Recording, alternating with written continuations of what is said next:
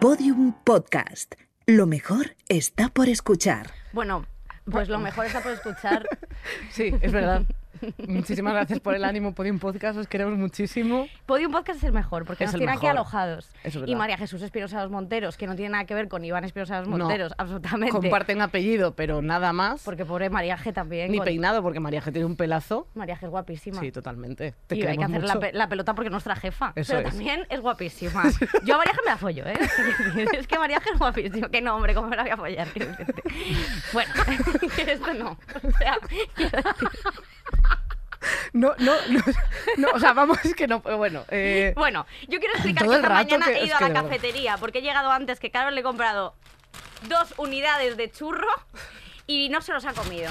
Claro, es que yo he llegado y me has dicho, mira, mira que tengo para ti. Y, le- y te digo, eh, dos churros, ninguno para ti porque tú no comes grasas. Yo no puedo comer, yo no como gras, no, es que no puedo comer eso, porque me sienta mal, tía, luego no cago. Y además estoy Eh, malísima. no cagas nunca. O sea, Ya, no le por eches eso. la culpa ahora al churro. No, pero es verdad que sí que tengo que cortarme un poco con el tema churro, porque luego es verdad que no, no voy al baño nunca. No, es, Entonces, es verdad, yo creo que es por eso eres así. Pues estoy amargada. El día que cagues, de repente abrazando a todo el mundo, cuánto te quiero, vaya programón, estoy feliz. Bueno, un día llegará.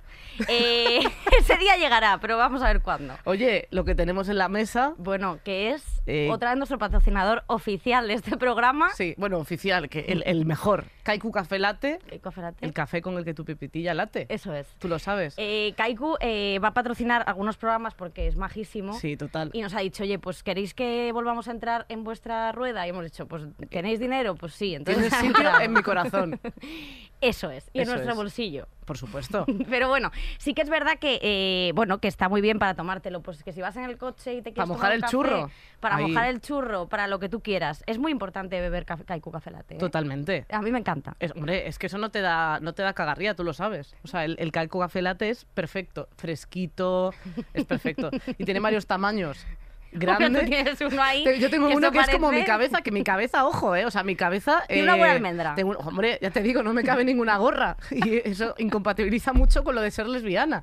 Tú lo sabes. Esto es verdad. No puedo Porque serlo, le tengo, le tengo que poner una cinta detrás para hacerlo más grande.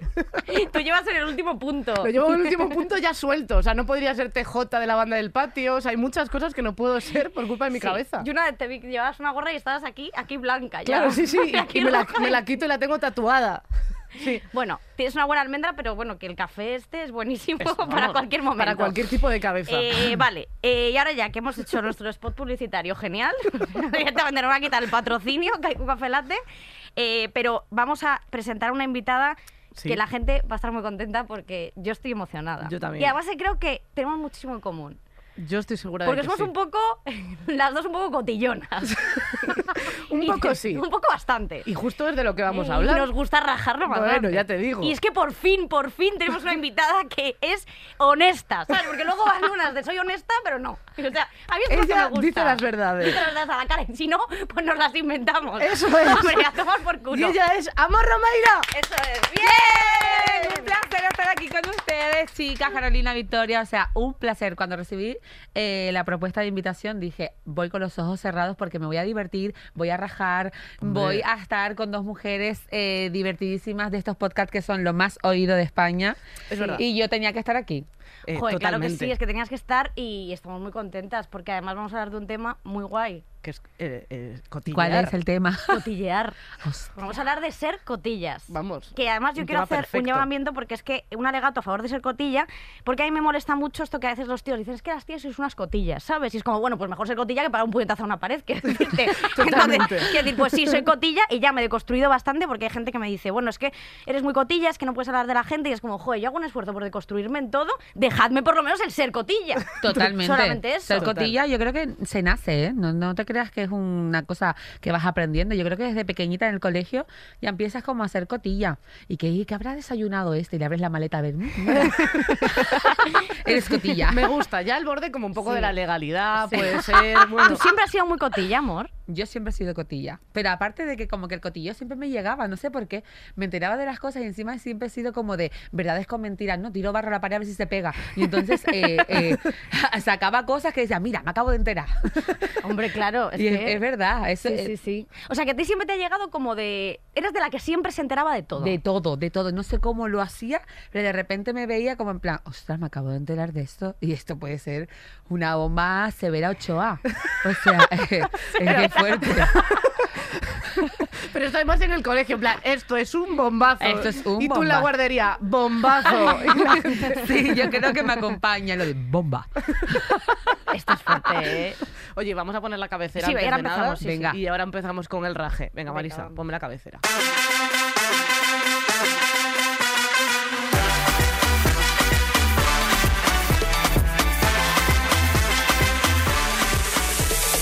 Estirando el chicle, el podcast favorito de Paz Padilla. Se nota. El podcast favorito de Paz Padilla y de Lala Chus, que está bailando siempre la Sí, mejor. La, la, la, la TikToker. No, no, pero- O sea, estirando el chicle. tiene es que- todos los pases básicos para ser reina de TikTok. O sea, Totalmente. tiene el de fuego, pelo, Eso es. estirando el chicle. Es que no, no falta, no falta un detalle. Sí, sí, sí. Además es que es verdad que, tío, TikTok une mucho a la gente Sí. muy joven con la gente de los 2000 que hacía, o sea, que hacía el baile diciendo lo que hacía la canción, en plan, cuando hacíamos lo de la bomba. Las escanalifis, Eso, todo este tipo de cosas que al final hacemos lo mismo. Hacemos lo que dice la canción. Es verdad que los de TikTok bailan un poco más sexy que cuando bailábamos nosotros las canciones del verano, que era como, era como lo contrario a sexy, Total. realmente. O sea, era como baile de fin de curso desagradable. Bueno, yo qué sé. Total. Eh, bueno, vamos a hablar cotillear. de cotillear. Eh, amor, ¿tú cuál es el primer cotilleo que recuerdas haberte enterado? O sea, decir, me he enterado de esto, no sé si de niña. A ver, si hablamos de mi vida anónima o hablamos de cuando Bueno, ya... Es que, Es que hay mucha- sé, hay mucha tela que Todo, cortar. de todo, de todo. de tu A ver, vida anónima, evidente- ¿te acuerdas? Evidentemente la vida anónima pues eran los típicos, ¿no? Fulanito se ha liado con fulanita o Enganito ha sido pillado fumando detrás de tal y yo me enteraba de todo y era como en plan, "Mm, tengo que contarlo. Claro, porque era como de tú recibías esta información y la transmitías. Exacto, entonces yo iba a decir, no, esto lo van a creer lo que acabo de ver. Acabo de ver que a Jorgito lo cogió Maricruz, la, la profesora de música, detrás fumando, tal. Entonces ya todo el instituto se enteraba de que había fumado Jorgito. Pero ¿y tú eras de las que luego reconocía que lo había dicho? Sí, sí, yo no tenía ningún miedo ni ningún... nada. Es O que sea, eso tú- está. El cotillo está para compartirlo. Total, O sea, si una no, no se cosa es que tú digas que una, una maldad, algo tan. No, pero por ejemplo, sí, es que es un cotilleo. O sea, yo, por ejemplo, a muchas personas de hoy en día famosas, de las cuales he hecho muchos cotilleos, yo se los advierto, le digo, chicas, que yo no puedo callarme esto. O sea, es que ¿cómo pretendes que yo me calle y no comparta con la gente semejante actualidad? No puedo. Pero tú era cómo te enteras de las cosas. O sea, porque tú eres una especie de inspectora gadget. Totalmente, o Villarejo, como quieras llamarme. O sea, Sí. es que, o sea, es muy fuerte. Mira, yo a veces me pongo a pensar y digo, yo creo que tengo un don. O sea, y es el don de que me persigue la, la noticia, la actualidad. O sea, no lo entiendo. O sea, no lo entiendo. Por ejemplo, en mi móvil hay ahora mismo aquí un contenido que vale oro en este país. ¿En serio? ¿Por qué? Porque todo el mundo está viendo ahora eh, la docuserie de Georgina. Claro. Por ejemplo. Y ella ha dicho, he sido camarera, he sido eh, limpiadora, he sido dependiente y ahora soy la puta ama. Sí. Pues no me preguntes por qué, yo tengo todas las fotos de Georgina en todos los trabajos. no me preguntes por qué. Pero Pero de repente me escribió una persona y me dijo, hola, ¿qué tal? No sé cuánto. He sido pues compañera de Georgina, mm, tengo todas estas fotos y me gustaría saber si valen dinero.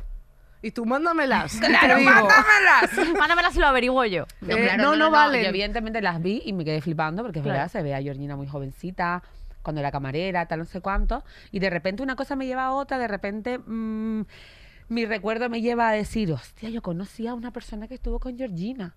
Entonces le escribí a esa persona, esa persona rajó lo más grande. Y entonces, claro, te quedas como en plan, ¿ahora qué hago? Claro, tú tienes mucha información. Mucha, pero Mary, ay, te voy a enseñar la foto. Espérate. Bueno, Bueno, es que flipo, me encanta. O sea, esto es primicia de Pero no, primera escúchame, mano. que la gente vea que es verdad, que no estoy mintiendo, mira. Que Porque claro. siempre hablo con la verdad. eso te iba a decir, digo, porque claro, luego habrá gente que diga, amor es una trolera. No, mi amor, ya te digo yo que no. O sea, si algo tengo es que a veces, a veces protejo más a las personas de lo que se creen. Porque, por ejemplo, esto podía salir perfectamente, pero no ha salido. Bueno, pero ya saldrá. ya. No, pero me refiero que esto podía haberse comercializado y Total. estoy totalmente gratis con ustedes. Oye, Bueno, pues mira, hombre. eh, pues te lo agradecemos mucho porque a nosotras las primicias es una cosa que nos Mira, gusta a ver dónde las tengo aquí. En, en la carpeta con, con contraseña. No, no, no, no te creas que tampoco soy tanto. Pero mira, por ejemplo, mira aquí. A ver. A ver. No, no, es verdad. Es, es ella. Sí, sí. Bueno, es Confirmamos. efectivamente Georgina en una cocina. Quiero decir, o sea, lo, he- lo he visto, ¿eh? O sea, lo, lo estoy diciendo de verdad. es verdad. Pel- pelando un limón. Georgina pelando un limón. Creo que eso ya no lo he vuelto a hacer. Tomándose un mostito. Realmente sí, ¿eh? Y luego aquí hay una bomba que nunca... Ah, el micro, el micro.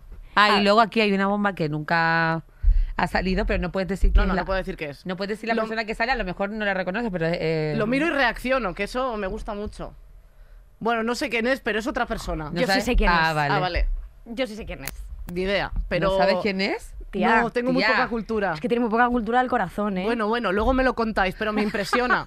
Yo sí sé me quién es. impresiona pues porque eso, está hecho que de con repente un móvil de ella 5 está en la actualidad y de repente me llega la actualidad de ella y ya, era como ya. en plan yo creo que ven en mí como una plataforma del, del chisme o sea es como en plan el objeto transmisor es ella Eso es. entonces vamos a cogerla y a captarla para contarle todo lo que sabemos. Tú sabes lo del teléfono de las televisiones que pone, si sabes algo de algún famoso, Sí. escríbenos. Pues creo que mm, ellos en, en la, en la reflexión pone, llama a Amor Romeira. y entonces me llaman y me cuentan todo. O sea, yo no tengo la culpa. Os lo juro. Qué fuerte. Es que, claro, o sea... eh, Ah, yo también sí- es verdad que me escriben muchísimo para, para decirme, oye, por favor, investiga sobre esto y haznos un Romero informativo. Y yo, en plan, "Yo, es que pereza, ahora tengo que...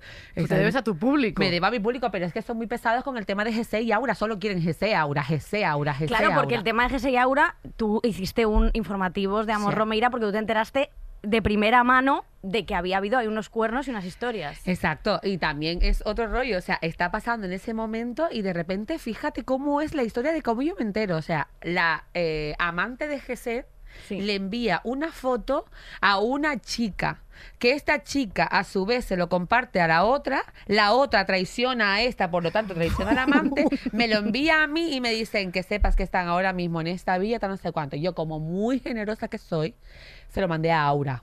Y le dije, Aura, cariño, el pájaro está volando fuera del nido. Eh, eh, actúa, cariño, actúa. Y a esto Aura reacciona. Ah, sí, pues está aquí a mi lado. No sé por qué te inventas esas cosas. Digo, Aura, cariño, no seas ridícula, que sé que está en la villa.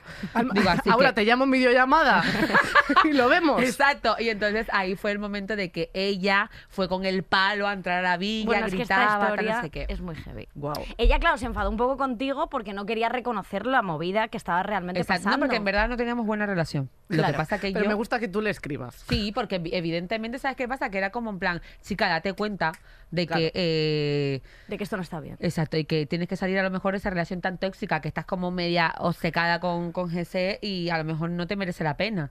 Pero bueno, en el amor, cariño, una no manda. Claro, pero a mí me sorprende mucho también este momento de las, las personas que están por el medio que dices, eh, ¿qué te aporta? Porque a mí es verdad que recibir un cotilleo y luego con ese cotilleo intentar ayudar a la persona implicada.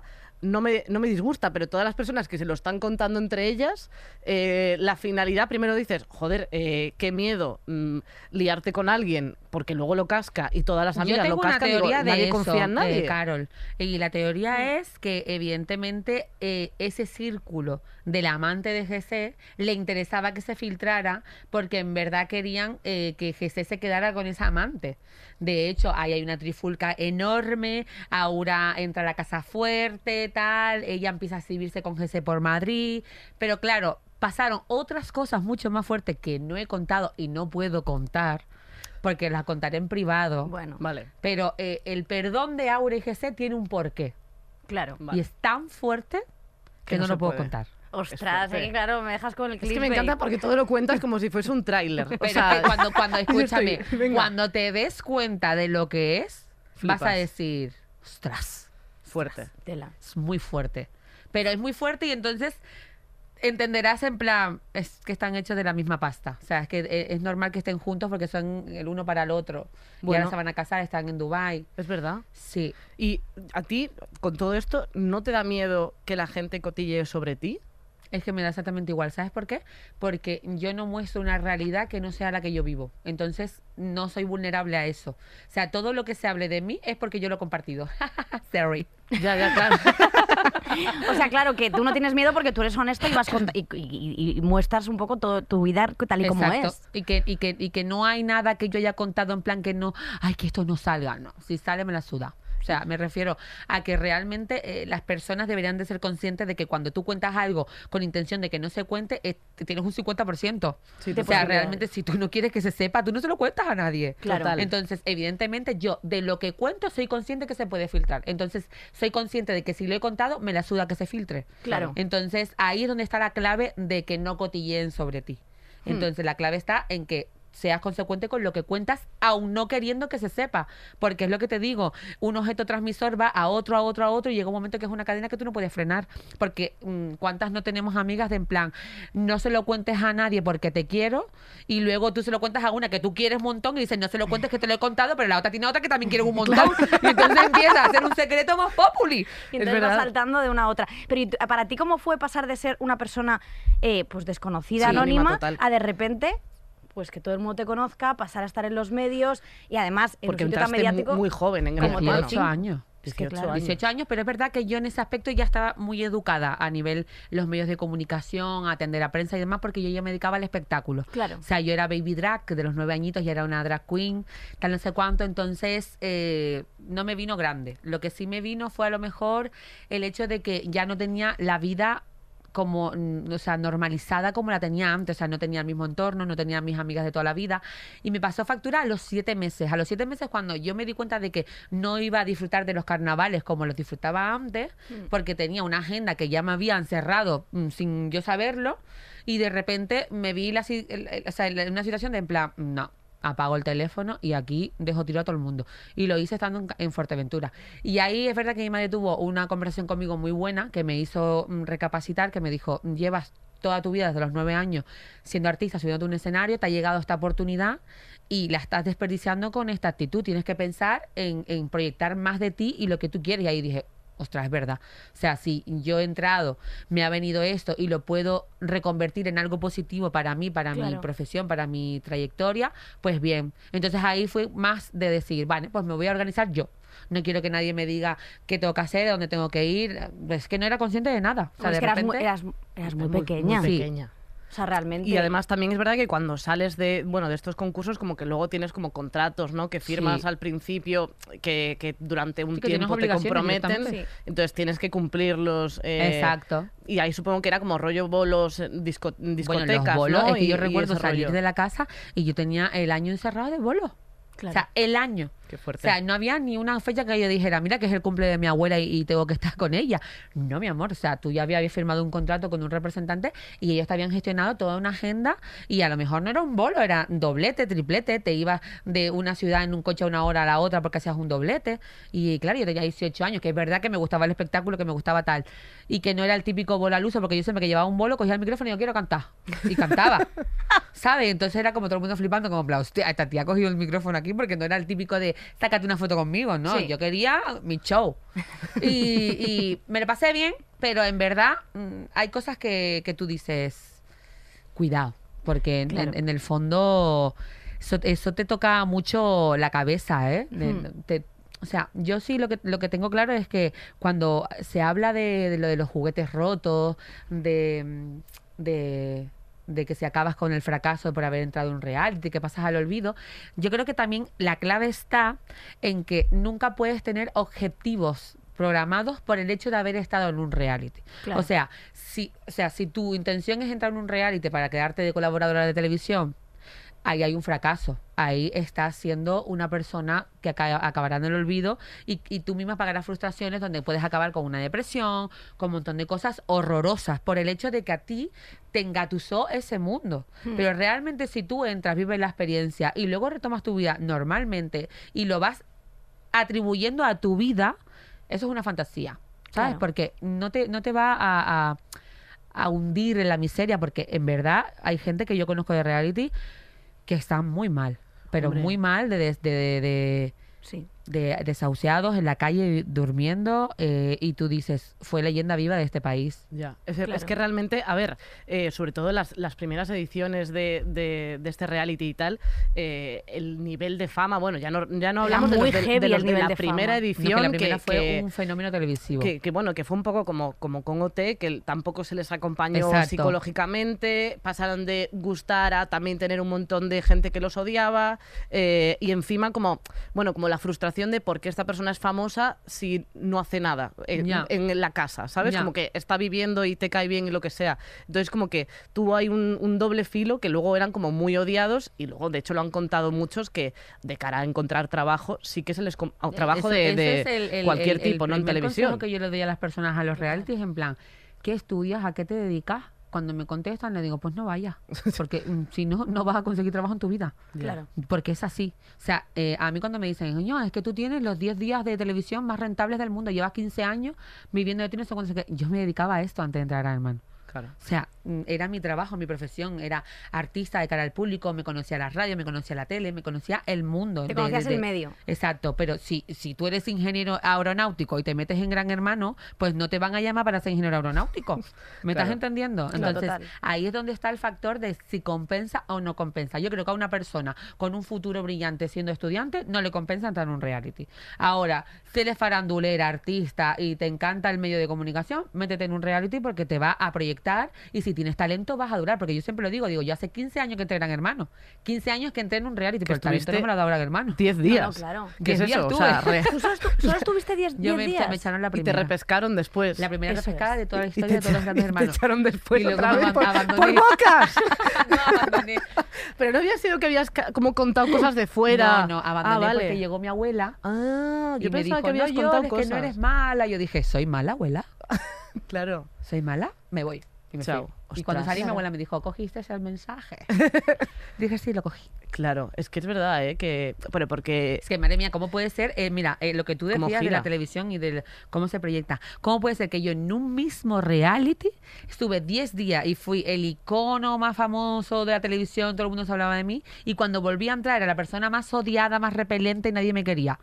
En un mismo reality, Total. para que tú veas cómo es la proyección de una persona Claro, de cara a los medios de y comunicación. O sea, cambiando no la lo mismo opinión que te pongan de graciosa claro. y divertida a que te pongan con tus frases más desafortunadas y más horrendas. O sea, es que en el fondo cuando me dicen, gran hermano es un tongo, está manipulado, no. Pero sí es verdad que potencia la imagen de ciertas personas. Es decir, si yo quiero que tú seas una víctima, tus imágenes van a ser de víctima. Si yo quiero que tú seas la mala de la edición, tú vas a ser la mala de la edición. Y en Gran Hermano, el éxito es el casting. O sea, el casting, porque te aseguro que el casting es yo. Odio las personas que tienen un piercing en la ceja y un tatuaje en el brazo. La chica con el tatuaje en el brazo el piercing en la ceja. Me encantan los italianos de pelo surfero rubio. El chico. Es como que te, te, te meten en una casa con lo que más odia y con lo que más te gusta. Y evidentemente saben perfectamente desde el minuto uno quién va a hacer match con quién, quién va a pelear con quién, quién no va a cuadrar con quién. Eso lo saben ellos desde el minuto uno. Claro. Pero y para eso no tienes que estar muy preparada psicológicamente, porque me parece que puede Pues sí. minarte bastante la Sí, autoestima. Sobre y- todo eso, el, el momento de, de proyección máxima de tanta gente opinando sobre ti. Exacto. Y luego el, la bajada, No, porque la evidentemente suerte- dejan de comentar que en mi época tanto. no había redes sociales. Ya ¿no? ves. Porque hoy en día eh, yo creo que las redes sexuales... eh, sexuales. Sexuales. Las redes sexuales también. Es que como tengo OnlyFans. no, broma. Que eh, las redes sociales son un arma mm, de, doble filo. Total. Porque está muy guay, a mí me encanta, me entretienen sobre todo las cuentas creadoras de contenido, de memes, de risa, de tanto cuanto, pero es que luego hay unas que proye- proyectan unos odios, unas inseguridades, unos miedos, unas frustraciones que en, verdad no solo la, la estás disparando a la persona que se la dedica, se la estás disparando a muchas personas que a lo mejor se sienten identificadas con esa persona que tú estás poniendo. Es decir, cuando tú me atacas a mí por ser una mujer transexual, hay muchísimas transexuales en su casa que están sintiendo el miedo de que le pueda pasar lo que tú me estás haciendo a mí. Entonces, quieras o no, frustras a las personas porque dices, uff, estás muy valiente porque se estás poniendo a esto, pero yo soy incapaz y lo que hace es que amar más a las personas. Claro. Entonces, no puedes hacer eso. Yo porque a mí me la suda directamente, ¿sabes? Yo, mira, mi psicóloga que eh, antes de ayer ah, me dijo, "Mm, te tengo que ver a ti cuando tú me necesites porque tienes una educación basada en unos cimientos de psicología tan fuertes que claro, me viene desde mi casa, desde mi madre, desde el, el hecho de cómo, cómo me tengo que afrontar a la vida ante esos ataques, ante tal. A mí me educaron así. No todo el mundo tiene la suerte. Pero a mí que la psicóloga me hubiera dicho, tienes unos cimientos de psicología tan fuertes y tan válidos, dice que tú sola tienes el botón de reset y te lo quitas y no te afecta. Y le digo, claro, pero es que en verdad me educaron así. Claro. A mí mi madre me educó a... ¿Que te han llamado qué? Cállate, muchacha. Claro, Y- claro. Y, entonces no me afectaba, no es lo mismo como si en tu casa insultan a una persona por tener una condición sexual, una orientación sexual, y encima humillas a tu- eh, en tu casa, es como que humillante, te acaban de llamar eso, eso es peor, Claro. No, claro. porque eso encima le estás dando la razón a quien maltrata y encima le estás haciendo sentir más vulnerable porque en su casa no siente respaldo. Entonces hay que tener cuidado con todo, porque lo que proyectamos no solo afecta a la persona, afecta a un núcleo de personas Hmm. que se pueden sentir identificados con esa persona. ¿Y te siguen llegando eh, insultos Me llega. por, por ser trans? Me llega. ¿En serio? O sea, Te porque es verdad que cuando, cuando llegaste había muy, muy pocos referentes en este sentido y además me acuerdo de justo tu madre que estaba en el plató el día que, que se supo todo esto, eh, cómo, lo, cómo lo enfrentó y cómo, vamos, cómo trató el tema que seguramente, como me, o sea, pensaba en, en- en personas en la misma situación en casa diciendo, joder, qué suerte, ¿no? Total. Pero, y, pero ahí sí que eran otros tiempos porque ha- han pasado 15, 15 Mira, años, o sea, una Escúchame, barbaridad. Es que yo el otro día recuperé una entrevista de Jesús Quintero en lo de los ratones colorados. Madre mía. Vale, pues eh, si tú escuchas las preguntas, Fuerte. te quedas flipando. Fuerte. ¿Vale? O sea, el hecho de que a mí se me pregunte, yo con 18 años, y que a mí se me pregunte, ¿siempre has ido al baño de señora? Uy, Era como en plan, eh, Esa pregunta te hizo. me la hizo. Pero en aquel momento hasta yo reaccioné como normal. Claro. Claro. Porque no lo vemos como ahora. Yo cuando, mira, eh, en TikTok utilizan mucho ahora el buscar los realities del pasado y me ponen muchísimo. Y a mí me sabe mal porque en verdad Mercedes Milán no es esa señora de aquel entonces. No, ha claro. cambiado, ha madurado, Sí. pero como yo. Yo Todos en el hemos fondo, aprendido. aunque la gente no lo crea, yo llegué a ser un poco tránfoba. Porque no tenía educación Claro. de transexual. No sabía lo que era el colectivo transexual. Entonces, claro, eh, veo las entrevistas de antes y digo, madre mía, es que eso es impermisible ahora en televisión. Otra frase era, eh, ¿has hecho el servicio militar? ¿Qué? Pero este señor, este- pero este señor, o sea, quiero Es que además decir- él se pensaba que por estar con el fondo negro y echándose un cigar tenía validez cualquier No, pregunta. no, no, pero es que era muy La fuerte. cultura. Y yo viendo la entrevista me di cuenta de que la esencia no se opera porque seguía siendo yo. Habían respuestas mías con 18 años que yo dije, hola. O sea, es que soy yo, es que me, me- me- me veía y me... O sea, había una que me dice, ¿qué es para ti un pene? Uy, Te lo juro. guau. ¿Sabes lo que contesté? Un pene es un macarrón italiano. Una polla es el miembro viril de un hombre. Sorry. Lo más. ¡Ay, que me bajé! Te baja la silla. y ahora me voy a mi cueva y se baja. Y ahora chao. Pero bueno, me mira, te digo una cosa. Era, era. Era Es aquel entonces. Es Claro, que las cosas claro. han cambiado mucho. Es lo que dices de Mercedes Milá, pues evidentemente todos no, y no tenía, hemos aprendido. claro, las palabras Hombre, adecuadas es que Mercedes para tratar Milán el me tema. dijo en, o sea, eh, Sí. en cara a cara mi expulsión. No, no eres mujer. O sea, eso, es- eso hoy en día sería imposible decirlo. No, total. O sea, porque, mm, hola, ¿cómo que no soy mujer? Soy mujer. No, no lo eres. Y me lo, y me lo seguía debatiendo. O sea, y era como en plan, claro, entonces eso, sacado ahora en la actualidad, bueno, tú imagínate cómo soy el TikTok, metiéndose con Mercedes Milán, que qué pienso yo, claro, es que en aquella época no estábamos tan formados como No, ahora. Para nada. Es que Pero no bueno. teníamos ni idea. No, no, total. Bueno, Pero y ni ella idea. dijo eso, pero vamos, lo que se podía decir, vamos, que me acuerdo yo de cómo hablaban en la casa eh, De cuando se enteraron. Hola. Guau, es fuerte. superfuerte. Siempre lo digo, siempre lo digo cuando lo, cuando hago un, un vistazo atrás, siempre digo, mira, mereció la pena. ¿Por Y- qué? Porque joder. no va a volver a pasar más nunca. Ya. ¿Sabes? Porque quieras o no, el hecho de haberme expuesto de esa forma y de que a lo mejor me dieran, yo estoy más preparada para que me den que otra persona, ¿sabes? Porque yo, gracias a Dios, tenía una madre que era igual que yo, de carácter, de arrolladora, de que defendía eso y tal, no sé cuánto. Entonces, a lo mejor vino hasta bien, ¿sabes? A lo mejor fue como, mira, porque yo recuerdo, eh, mi madre hasta sus últimos días de, de- de vida, ella era la madre colectiva. O sea, yo llegaba y me dice, estoy hablando con Sandra de Albacete. ¿Y quién es Sandra de Albacete? Hay una niña atrás que la madre no la acepta. Y entonces mi madre era como, comentaba, le, le ayudaba, le aconsejaba, tal no sé cuánto. Y yo me di cuenta de que en verdad yo dije, "Chos, qué suerte tuve. O sea, eh, hola. O sea, Sí, tener un una, una persona que no me viera como un bicho raro, sino al revés. O sea, yo cuando, cuando cuento la historia de mi vida, yo no digo en plan que mi madre me dio alas. No, es que mi madre me empujó y cuando me terminó de empujar me dijo, ¡Huela! ¡Huela, que tú puedes! ¿Sabes? Era como plan- Y tú cayendo. Y yo cayendo y yo, ¿qué hago? ¡Huela! O sea, no era, es que te lo juro. O sea, yo recuerdo, o sea, es que mira, cuando, cuando yo ya empecé a exteriorizar todo lo que yo era, que mi madre fue la primera, era consciente y demás, era como para mi padre había que tener un secreto. Era como en plan, "Mm, mi padre no se puede enterar. Pero claro, mi madre era todo el rato, me decía, tienes que contárselo a tu padre. Tú tienes que decir a tu padre, tú no puedes estar viviendo tu vida sin contárselo. Tienes que contárselo. Y yo, mamá, déjalo a él ahí en su vida tan tranquilo y nosotras a la nuestra. No pasa nada, no pasa nada. Vale, entonces mis padres estaban separados, pero todas las fechas comunes, Día del Padre, Día de la Madre, cumpleaños y demás, nos uníamos todos. Día del Padre. Yo tengo 15 años. Bueno, se vienen. ¿Vale? Se viene. Se viene.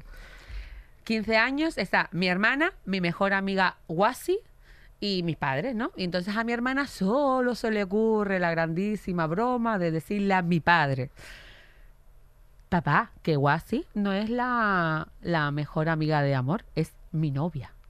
Claro, mi padre, Ostras. coge mi padre y dice, lo que me faltaba ahora.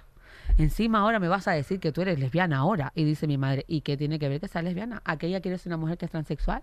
Y no pasa nada. Cuando mi madre verbalizó por primera vez delante de mi padre eso, yo me quedé muerta. Y mi padre dice, ¿cómo? Y mi madre, dilo, dilo, Dilo, tata. dilo, tata, dilo. Y yo, mamá, que lo digas ya, que lo digas ya. Mary, eso fue ya el antes y el después mía. en mi vida. ¿Por qué? Porque mi padre se encerró en el cuarto. O sea, tu padre le disteis las dos noticias ¡Feliz a la Día vez. del Padre! ¡Feliz día del padre, papi! A día de hoy mi padre es lo más. O sea, gracias a Dios también los tiempos han cambiado, pero si te cuento algo tan bonito de la historia de mi padre es muy fuerte. Mira, mi padre era una persona transfoba. Mi padre era una persona que agredía a los transexuales, Hostia. ¿vale? Y cuando yo voy a mi casa, porque esto fue así, yo recién operada, pasó el mes y medio de mi cirugía y me bajé en, en mi casa de mi madre, me dice, ¿a dónde vas? Digo, yo voy a casa de mi padre. Mi madre, ¿a tu casa de tu padre? Le digo, sí, sí, ahora te cuento. Llego a casa de mi padre, toco la puerta, él abre, entro y dice, amor. Le digo yo, sí, ¿puedo entrar? Cierro la puerta y cuando cerré la puerta me desnudé por completo delante de mi padre. Y le dije, mírame, mírame porque eso es lo que yo soy. Y eso es lo que quiero que tú veas en mí. Soy una hija para ti. Y me tienes que tratar como tu hija, porque si no, no vas a tener relación conmigo, papá. Digo, soy tu hija. Mi padre empezó a llorar y lo que me dijo fue que, me, que le perdonara. Ay, me voy a emocionar. No, Hombre, estoy, yo yo, a ¿eh? punto. que le perdonara, porque él lo que, te- lo que sentía era miedo de que yo me encontrara en la calle a personas como él. Hostia. Y entonces ahí me di cuenta de que en, en el fondo él lo que quería era protegerme dentro de sus frustraciones o miedos o, o- o transfobia. Pero a día de hoy es el mejor padre del mundo. Lo volvería a elegir una y mil veces más. Y es una lección de vida para todas esas personas que siguen teniendo una mentalidad retrógrada y que todo en esta vida con educación y con cambio se puede conseguir. Uy, Bueno, esto me parece Joder. increíble. No, pero, Jolín, es que claro, yo entiendo lo que dices porque él con sus herramientas en ese Exacto. momento quería protegerte de la forma en la que, en la que él Sí. únicamente conocía. Yo Pero creo es que como los padres que no quieren que sus hijas tengan novio porque, es- porque conocen Cómo son muchos hombres. dices, pero no te das cuenta de que está fatal. Pero bueno, esto. que también quiero decir una cosa, que no hay justificación ninguna para los tiempos ni las edades, que mi abuela tiene 83 años y es una persona de la más tolerante del mundo, Total. que está bien, ya está bien de la justificación de que eran otros tiempos y demás. No, aquí las personas cambian y se adaptan a estos tiempos, tengan 80, 90, 50 o 70. Pero tienes que tener la inteligencia y la y la, aserti- y la empatía Sí. para querer cambiar. Sí. Y no todo el mundo quiere hacer eso. Porque eso lleva un trabajo. Y lleva un trabajo de introspección. Y tampoco voy a meter no mierda, pero tam- tampoco ayuda el que existan organismos públicos y de política que... Sí, que den alas a ese Exacto, tipo de, que, de que cosas. inciten al odio y que encima lo respalden. Entonces, eso tampoco ayuda. Pues No, no. claro que no ayuda, por supuesto que No, no. total. Bueno, Pero es podemos que- ir a los chismes, por favor. Hombre, porque- vamos a cotillar, estamos Por cotillando favor. aquí. Claro, o sea, yo Hombre, estoy- claro. Está Lala llorando. Lala es que llorando, claro. la otra eh, también. Vamos a O ver. sea, eh, yo- en va- fin. va- vamos a, a- a recoger esto. Tú, en algún momento, cuando empezaste a ser una persona pública, eh, empezaste a tener como. O sea, ¿aprendiste en este proceso a no contar tus cosas? O, Siempre lo hice. o, o- o- ya desde el principio estabas una- totalmente una- eh, no, mentalizada? es, es una manera eh, educativa que mi madre hizo. Mi madre siempre, siempre, es que, mire, es que por eso la psicóloga dice que tengo unas bases de educación psicóloga que no son fuertes. Mi madre siempre me decía a mí, a mi hermana, a mis hermanos, no solo a mí, siempre me decía, tú cuando quieras contar algo que no quieres que se entere a, na- a mamá, a mamá, ninguna de tus amigas te va a guardar ningún secreto porque el día de mañana te enfada y lo va a alargar todo. Y entonces yo siempre cuando quería contar algo era mi madre, pero todo. Ay, me di cuatro besos con no sé quién y madre en shock, pero me escuchaba. Claro, pero, claro, claro. Pero eh, ahí entendí que mi madre fue una persona muy inteligente, porque fue una persona que supo dejar de lado ser madre para convertirse en amiga y confidente y aunque luego a ella le jodiera las cosas que yo contara, no me echaba la bronca como madre. Pero Claro. consiguió que yo le contara absolutamente todo. Entonces eso es bueno. Para que también protegerte de alguna manera. Exacto. Eh, yo quiero hablar de Sí. eh, una de las cosas que más amenizó la cuarentena a, Bueno, a- bueno, a- a bueno, bueno, bueno, ciudadano bueno, bueno. eh, es- español medio. eh, de, de repente se unieron todos los haters de Sálvame, toda la gente que dice es que Sálvame, el mundo del corazón es una mierda, pero estaban en su casa aburridos. Pegados a la Exacto. pantalla Pegados como a la ratas. pantalla porque eh, la señora Amor eh, destapó el Merlos Place. El Merlos Play fue historia Por viva favor, de este país. ¿Esto O sea, cómo fue? bueno, vamos a poner en- eso fue en una background, película, claro. Una película mm, de ciencia ficción, eh, o sea, mm, era cuarentena Pero plena, pura, pura, pura. Todo el mundo cerrado, no había ni permisitos de movilidad, caminar, ni nada, nada. nada. Pues yo recuerdo estar en el coche sola en la ciudad, caminando hacia eh, Mediaset con la tablet y era como un plan. tablet, tía. Y era, como, y era como un plan, era como en plan, Dios mío, no hay nadie. O sea, era Me hace como, mucha gracia que tú, que tú que fueses con tu tablet. es que fui con mi tablet. Porque la gente, o sea, la gente cree que a lo mejor yo soy una persona que graba las conversaciones y demás. Y no es verdad. O sea, yo grabé la conversación con la tablet porque dije, ostras, como no la grabé, o sea, esto va a quedar aquí como en lo que dice Alexa, lo que dice Marta, lo que digo yo. Entonces en ese momento cogí la tablet tan grande y la puse ahí con la grabadora a grabar. O sea, yo no tengo ningún programa para grabar en el teléfono ni nada. Entonces, claro, no había manera de sacar los audios de la tablet. No sé por qué. Y entonces me dice, pues entran con la tablet. Y yo con la gran tablet aquella. O sea, es que fue muy fuerte, muy fuerte, muy fuerte. Vamos, o sea, voy a poner en background a la gente que no sepa lo Que que, no es sepa lo que es el Mer- sí, porque hombre, yo no creo que un el mundo lo 100% sabe. de audiencia, pero pero, Pero un casi. 98. Un 98 porque dos se estaban duchando. Eh, a ver, eh, Alfonso Merlos, una persona que apareció en mi vida ahí, porque a mí no me importaba hasta entonces, es- estaba con eh, Ni me Ma- importa ahora Marta una mierda, López, quiero que sí decir. que ocupa un espacio en mi corazón. Por supuesto. Y entonces estaba con Marta López y en una en un programa de estos suyos que hacía en YouTube Sí. eh, pasó otra chica como sospechosamente en bolas por ¿Quieres detrás. que te cuente cómo se enteraron de que era ella? Por favor. Te vas a quedar muerta. Reconocimiento de píxeles ahí, porque no, se veía no, no, nada. no, es que vas a quedarte muerta. O sea, sucede lo de la famosa chica que pasa por detrás de Alfonso Merlo. Sin bragas. No, era- ella dice estaba- que llevaba, ella dice bragas. que llevaba, pero cuidado, debate público. Hay gente que dice que no, hay gente que dice que sí. Mucho píxel. Me Yo no vi tú, tú braga, aquí pero no te, no te posicionas. Bragas sí, bragas no, no sabemos. Exacto. Vale. Pero eh, entonces eso cobra una relevancia porque era la pareja actual de Marta López. Sí. Y eh, en Socialite quieren investigar. ¿Y a quién ponen a investigar sobre ese caso? A Alexia Riva. Y le dice, Alexia, toma este tema y investiga quién es la chica. Y dice Alexia, la chica soy yo. Soy yo la chica. O sea, eh, La ca- amiga soy cantó, yo. Cantó, O sea, casi digo, pero ¿cómo no vas a cantar? Es que, ¿qué dices? Yo, yo seguiría la mentira un rato, en plan, yo creo que es Mónica Naranjo. y mientras eh, busca a ver si llega otra noticia nueva, ¿no? Pues no así, sé. así fue Guau. como eh, descubrieron y le, pus- y le pusieron nombre y cara Qué heavy, por a la favor. chica. Porque le, le mandaron a ella, que era la chica, eh, investiga quién es. Entonces ella, su director, lo miró y le dijo, es que la chica soy yo. Guau. Entonces ahí se montó la bomba. Claro. Y ahí ¿Y, entra y en qué momento entras tú? Vale, yo entro porque yo conozco a Alexia, te, la- te lo resumo en un momentito. Yo conozco a Alexia porque era íntima amiga de Jorge Moreno, que también trabajaba en Socialité con ella. Entonces, yo la conozco porque habíamos vivido una feria de Sevilla, tal, no sé cuánto, y teníamos relación. Había y Marta entendido a Fer al principio y dije, espérate, que la trama sube. Vale, vale. Digo, espérate que se has liado, espérate. No, bueno, no, no, total, vale, vale. que entonces eh, eh, vamos a la feria, a la feria, no Ah, Fer. no, disculpa, La feria disculpa. de la que tienes allí, ¿vale? Me he equivocado, perdón. La de la pantoja. Exacto. Carolina, ubica. Entonces, eh, yo tengo contacto con ella y demás y tengo relación. Habíamos hablado muchas veces, tal, una- una tía divertida, guay, pero bueno, tampoco me hacía muchas gracias. Pero ahora más o menos me cae mejor. Pero yo era íntima amiga de Marta López. Entonces, ¿qué sucede? Que cuando se descubre el percal, eh, Marta empieza a llamar, es que, es que esta tú la conoces, no sé cuánto qué, y la otra, mira, que me está diciendo mi amiga, no sé cuánto, digo, mira, lo mejor es una llamada a tres. Y entonces yo digo, Alexia, Marta, Marta, Alexia, están al, al teléfono. Y entonces Es que empieza. es de verdad. espérate, que es que el principio fue muy fuerte, que eso no está grabado porque yo mm, no fui consciente hasta que dije. Ostras, si yo no grabo esto, no queda constancia de esta llamada. Y ahí corriendo a por la tablet. Exacto. No, Amor, no, hizo fue así. zoom. Y entonces, ¿qué pasa? Que yo, como lo que ya había pasado no, no estaba grabado, yo haciéndole pregunta, pero ¿y entonces qué pasaría?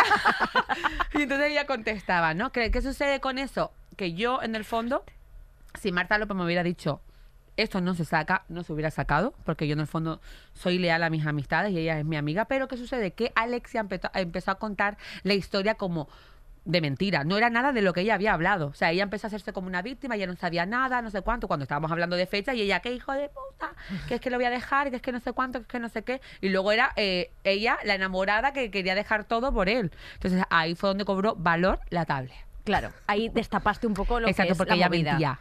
O sea, a ti lo que se te ocurrió para solucionar la situación es hacer un grupo de WhatsApp. Es decir, Ya, una llamada a tres. Una llamada a tres. tres, Me grupo encanta. dramas. Pero es que Eh, me encanta porque en vez de hablar con una contra, dicen, hablan juntas y ya está. Pues claro, Claro. que sí. Pues y lo ahí más llegó sano. Detective Pikachu a Mediaset con la tablet bajo el brazo. Totalmente, monóculo. totalmente. Pero es que además era como que yo había o sea, se pe- eh, nos pegamos cuatro horas con el Merlos Play, pero es que ya no es, es que Marta López se pegó desde Ana Rosa hasta el Deluxe. O sea, No. era todo, la- todo el día hablando del Merlos Play y ella con la misma ropa en todos los programas. o sea, Marta, Ro- Marta López con el cha- la chaqueta blanca, y- o sea, la pedida de Leticia y ella en Merlos Play. Con la chaqueta blanca. O sea, Totalmente. la tenía ya pegada, luego se la tuvieron que cortar porque no salía de todo el día. Bueno, es que me parece... Ay, me recuerda a la chaqueta de tu amiga que me contaste Sí, un esto- chisme. esta cha- esta cha- Bueno. Ah, bueno, sí. Es que. ¿Queréis que cuente No, lo no, que o pasó? sea, vamos a. Porque antes de empezar este, de este programa, Mira Amor, como ya se queda con los cotilleos. hemos, hemos- antes de empezar el programa. Que estoy preocupada por ti, eh, le digo a Victoria. Vicky, Ya, lleva- lo sé. llevas el cuello de la camisa todo torcido. Y luego de repente sale eh, el topic El de. famoso abrigo. El abrigo de Victoria, que eh, todos los días de mi vida que he visto a Victoria, que son todos últimamente de los últimos dos años, lleva el mismo abrigo, Sí. cada vez con más churretones. Que a, mí, Entonces, a mí yo he llegado y me han dicho que creen que han visto al abrigo caminando. sí. él entra solo, tiene su Sí. propia ficha. en El la abrigo SER. va caminando por detrás de mí sin bragas. Pero bueno, decías que tenías una historia que contarnos. Pues porque el, el pasado viernes, ¿vale? Esto es una esto es, que me voy a dejar en ridículo, pero es que me da exactamente igual. Bueno. El pasado viernes yo iba como a mi abrigo puesto, como cada día. Como cada Que día. era este. Como cada día, sea agosto, Y sea bueno, diciembre, da igual. Esto os lo puede decir Nacho, que estaba presente ¿eh? en este momento. Eh, yo iba, íbamos en el coche, ¿te acuerdas que volvimos de grabar un programa que grabamos Sí, con que grabamos Croquetamente? El, el viernes. Bueno, pues cojo el coche, eh, me subo y había y entonces miro el, el Google Maps y había muchísimo tráfico, pero en plan dos horas para llegar a casa. Una Vale. puta locura. Yo vivo en Rivas, pues tráfico en Madrid viernes, pues la gente se iría, yo qué sé, a Benidorm el fin de semana y me tocó a mí el coño de una manera impresionante porque pasó lo siguiente. Vale. Eh, yo me estaba meando porque habíamos tomado unas cañitas con Lara y Susi des- ah, después del programa. Correcto. Pero no fui a hacer pis. Te has dado cuenta que está dando muchos testigos. Sí, sí, sí, Como sí. que quiere que avalen su historia. Total, total. total. Y el Sobre todo que- porque no estaba Lala ese día. Pero bueno, el viernes no estaba. vale, vale. No estaba Lala, estaba Patricia Espejo. Ah, vale. Perdonad que me, me he equivocado, porque como son las Olsen, yo ya no las diferencio. El caso que. El caso. Mary Kate, cállate, ¿eh? Y el caso que cuando me subo en el coche y yo ya me meaba, me meaba, no podía más, me dolía. O sea, es que me dolía hasta la tripa del riñón. O sea, el riñón estaba a punto de reventar. Y yo digo, lo necesito porque yo quiero seguir bebiendo.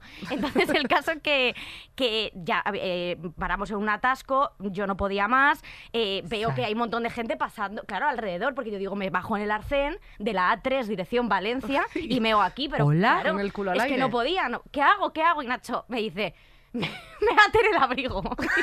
Pero tú me estás diciendo que te me haces en el abrigo. wow.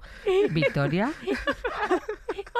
Victoria. Por favor, me estaba pasando muy mal. Y el caso es que digo, pero ¿cómo meo en el abrigo? Entonces digo, me, voy a- me quiten los botas, digo, no vaya a ser que se me han Que era lo único nuevo que Las, llevabas. no, las son las que llevo siempre, Ah, las vale, negras. joder. Pues me la bota. Por favor. Vale, vale. Me, me, que- me- me voy a quitar los vaqueros, ¿vale? Digo, porque ya mancharme el mínimo de cosas. Y me dice Nacho, no te quites los vaqueros, que eso va a empapar. Y digo, bueno, pues me pongo el abrigo debajo. Yo no te lo puedo creer. O sea, pero tú me estás contando esta historia de verdad. ¿Quieres grabarlo con la tablet? Por favor, escuchadme. O sea, no podía, no sabéis cómo me dolía la tripa. O sea, es que era horrible. O sea, que me, que me moría, tío, que me iba a reventar un riñón. No quería morir. Y dice, Nacho, me va a reventar un riñón. Y decía, pues deja de tocarme los cojones y mea, mea. Y entonces yo puse el abrigo debajo y me La pregunta es, ¿has lavado el abrigo? Es que Que claro, sigue a mí historia. no me cuadran los días. Ay, sigue la historia, mío. por favor. Sigue la- de verdad que no soy una guarra, es que estaba muy mal. Bueno, continúa. no, no guarra, eres valoramos. una meona.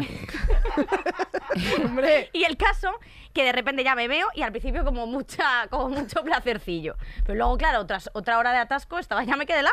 Entonces, claro, salgo, salgo de casa y cuando voy a entrar en el portal, viene una vecina. Y yo, claro, yo iba, yo iba, eso era... oli- oliendo a pis, te faltaba, te faltaba un Don Simón. Que mi pis no huele, huele a kaiku. Eh, de verdad, os lo juro, que mi pis no huele. Que no huele el pis, de lo- os lo juro. Nacho sabe que no me huele el pis, que si no, no, no me hubiese meado, ¿eh? Pero no te pongas seria para decir esto que no tiene ningún sentido. Bueno, el caso Al que grano. viene una vecina y me dice y, me- y claro, yo estaba claro, yo estaba chorreando, si parecía que Estabas había ido meada. Estaba meada. Yo había ido- parecía que me había metido en un río. el te lo toto frío. Claro, entonces la señora y le dije yo por decir, es que se me ha caído, no me había preguntado, no digo, es que se, se me ve que se me ha caído una Coca-Cola en el coche. Y la señora, una Coca-Cola. Una Coca-Cola. Esta guarra meada, ¿qué hace aquí? Y me fui corriendo y metí el abrigo en la lavadora y está lavado el abrigo en el que me meé. Un aplauso Eh, para mi no lo creo. No, no pienso aplaudir a tu Yo, abrigo. yo, eh, yo voy a oler el abrigo. Eh, menos mal. Huele el abrigo, tía, te juro que está lavado. Que huele, que huele a rosa. Bueno, lo que sale son la- las plumitas para afuera todas, ¿eh? ¿A qué huele? No, pero es que a lo mejor en la capucha no se Pero que a lo mejor ella hizo como así. Claro. Que Como, no hice así, como que lo puse un como cuello. dobladito. Me meé aquí, aquí. Huele a meado, tío. Huele a meado. Huele a meado. Huele a meado, Huele a, tía. huele a meado. Tía. Tía. Sí huele. Hombre. Romeira informativo.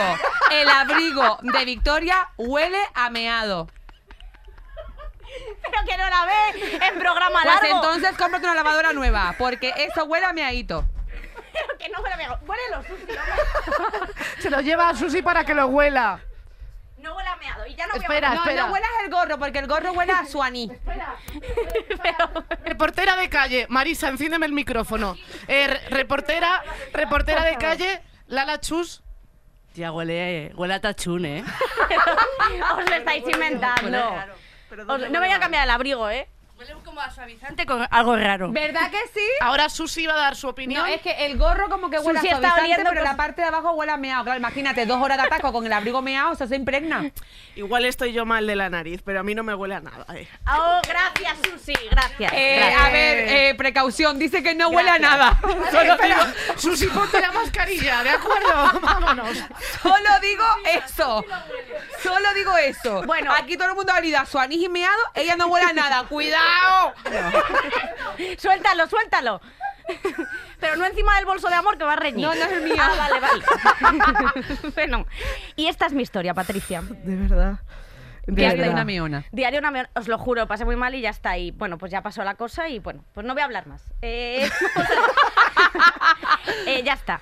Eh, Madre oye, mía, eh, vamos vamos, a a hacer, sí, última pregunta o Ah, así antes sí. de que venga eh, Lala Chus a olernos a todas. sí. ¿En qué movida más grande te has metido contando un cotilleo? ¡Wow!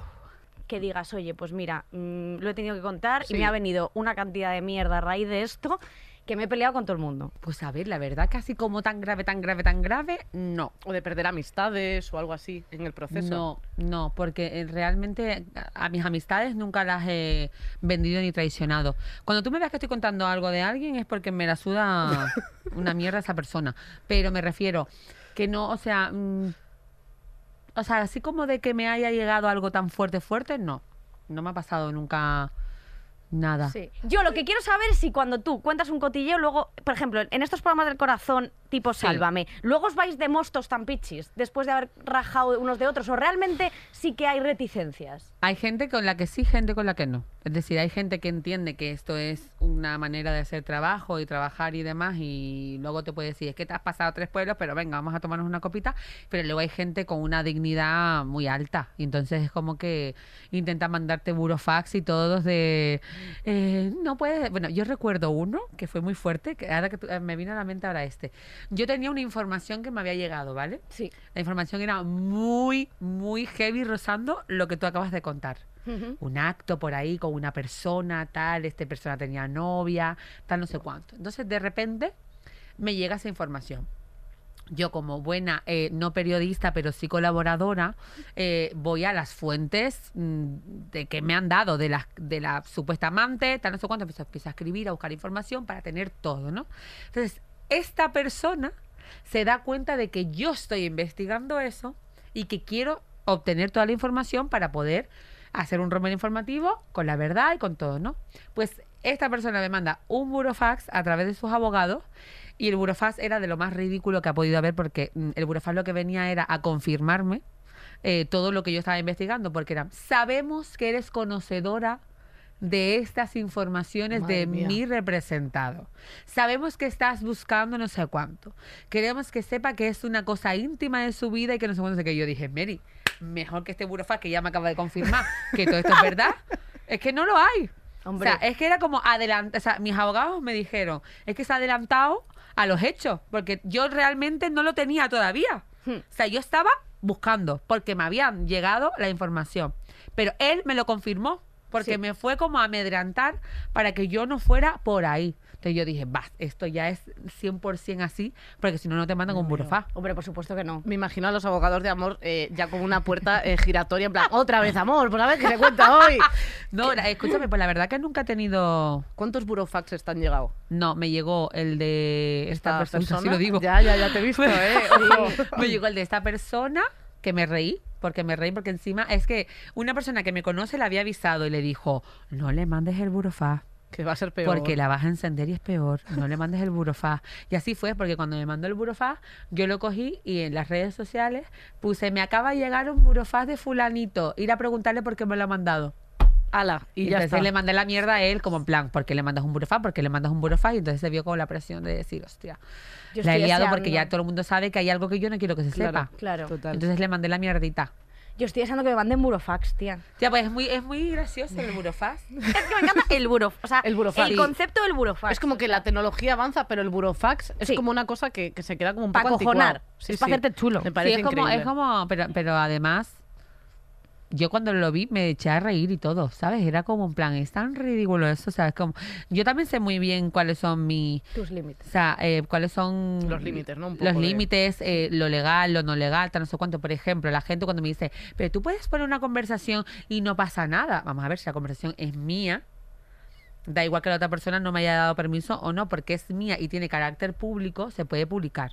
Una cosa es que sea una intimidad de esa persona, tanto médica como sexual o como lo que fuese, eso no se puede hacer. Y si la conversación, por ejemplo, es de Carolina con Victoria, tampoco yo la puedo compartir. Me puedo hacer eco de que soy consciente de que esta conversación ha existido, pero publicarla como tal, no, porque Vale. es algo privado entre Carolina y Victoria. Bueno, eh, animo a que filtréis nuestras conversaciones. Bueno, así tenéis los datos de lo que podéis hacer y lo que no que son dentro del mensajes cotilleo. entre nosotras de eh, somos tontísimas, tía, ¿verdad? De hecho, ayer hablamos de que somos tontísimas y Sí. comentamos eso, o sea que, bueno, No, eh, sin realmente ningún sí. problema. Eh, creo que es el momento de, ven- de que venga de- una colaboradora. de que venga ¡Ay, me una encanta! colaboradora a la que nunca pondremos un burofax de momento, De que momento, es eh. Lala Chus.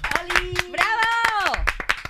¡Ay, qué guay! Lo guapa que viene Amor, por favor, Ay, vamos a comentar. es que es impresionante, la he visto ahí abajo en el hall, que además estaba muy indignada porque la han llamado señora. No, pero luego ya me he acostumbrado porque ha dicho, me la primera, que- Señora pri- respeto, no la primera, la- uh, mi móvil, la primera cosa que, que he conocido de Amor es indignadísima, tipo, me ha llamado señora. Y yo, Claro, porque es que cuando me ha llamado señora, yo lo primero que pensé es, ¿será que conoce a mi marido? Yo no sé quién es.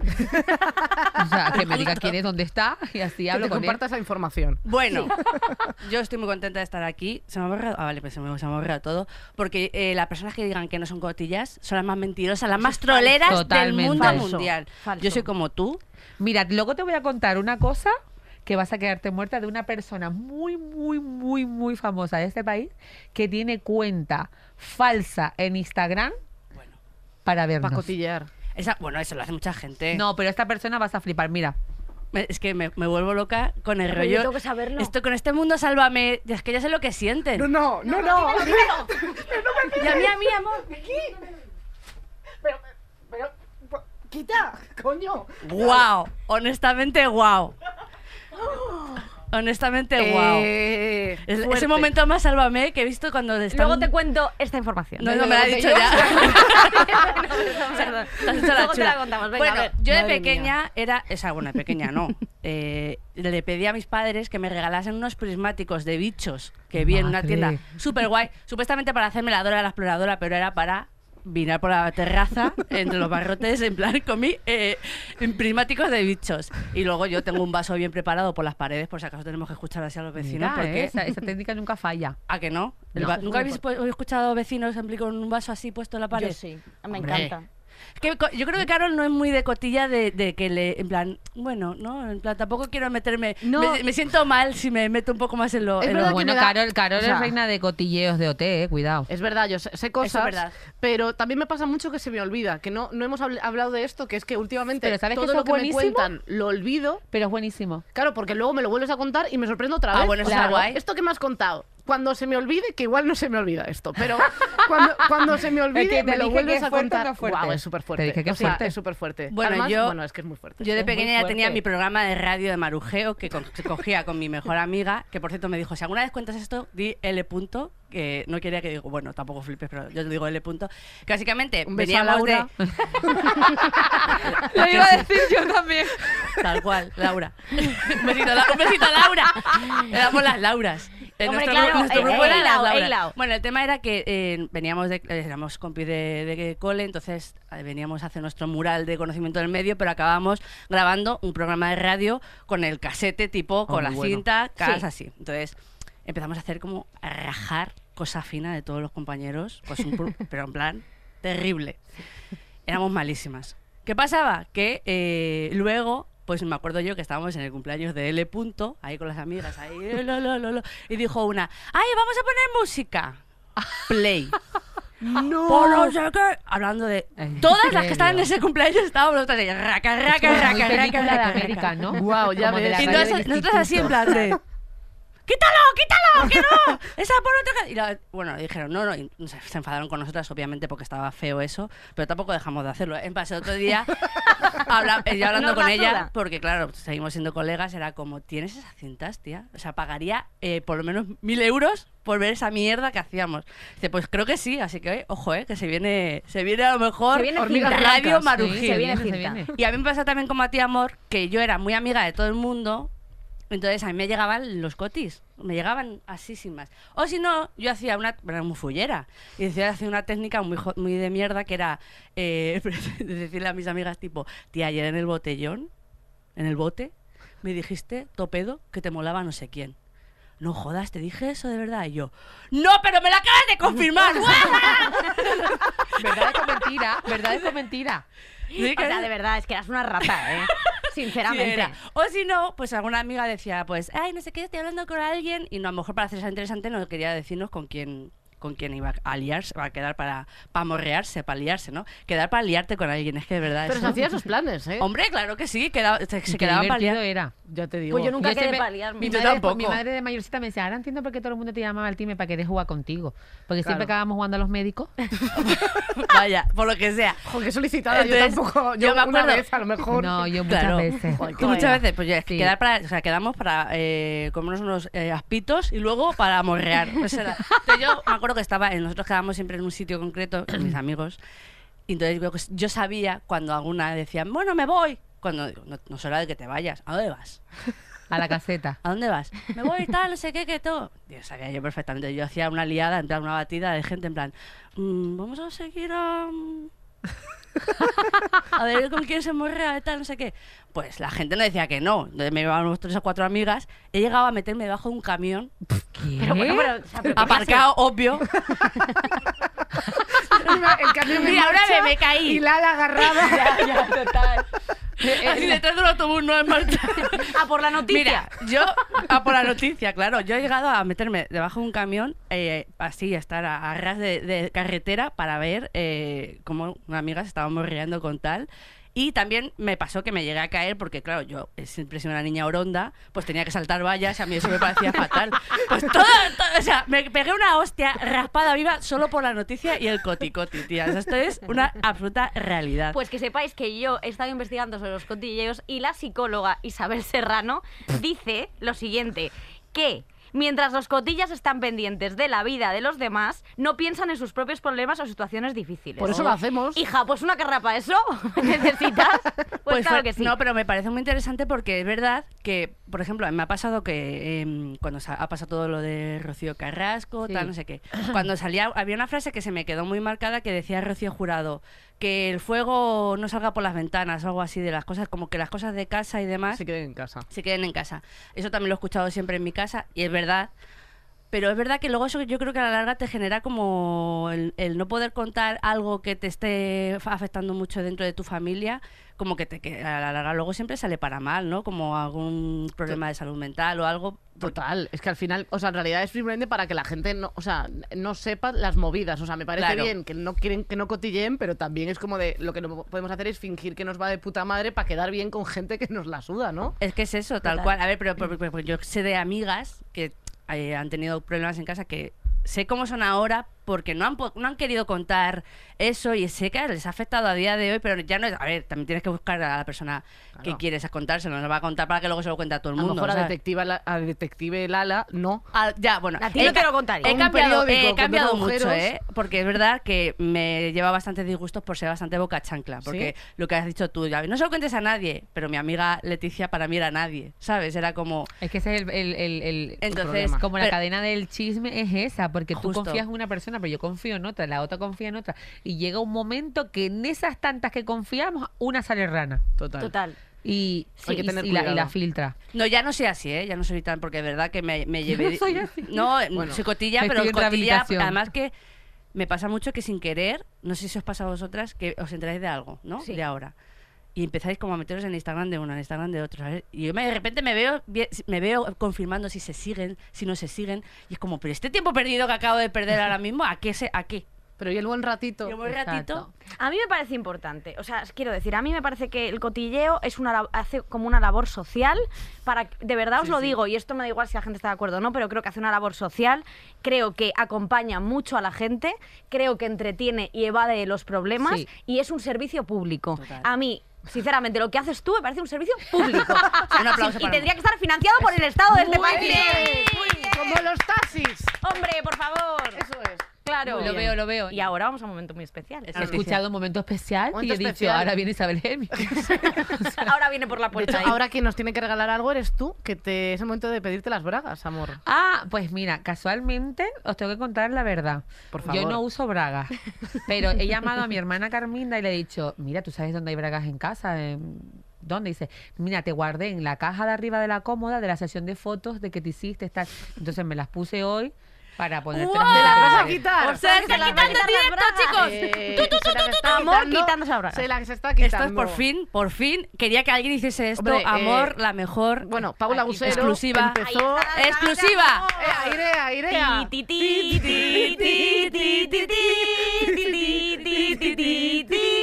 Increíble. Y no huelen a meao, ¿eh? El abrigo no, no huelen a meao. Ojo. Escúchame que saliendo de aquí está el primar, vamos y te compramos un abrigo. Vamos a- Que no, me quiero quitar ese abrigo que yo No, no, no, quiero ser amiga, No, capitalista. pero es muy cosa, importante que no se haga Lávalo, siempre. que lo he lavado. Tía, pues lávalo dos veces. Bueno, pues ya lo lavaré dos Yo un veces, día pero- casi me orino también en el coche. Tanto ¿eh? Capitalismo, en, en, hombre. un, atasco. Sí, que sí, lo digo porque te- compramos muchas cosas y yo no Venga, por favor. Pero tía, vete con un abrigo limpio. No pido más. No digo que tengas cinco abrigos, digo que tengas uno limpio. Bueno, ¿Y eso está pasando? Te, te voy a reconocer que es verdad. Vale. No. O sea, que, No pasa o sea, nada. quería, quería batallarlo, ¿Ya? pero es que es muy fuerte. Claro.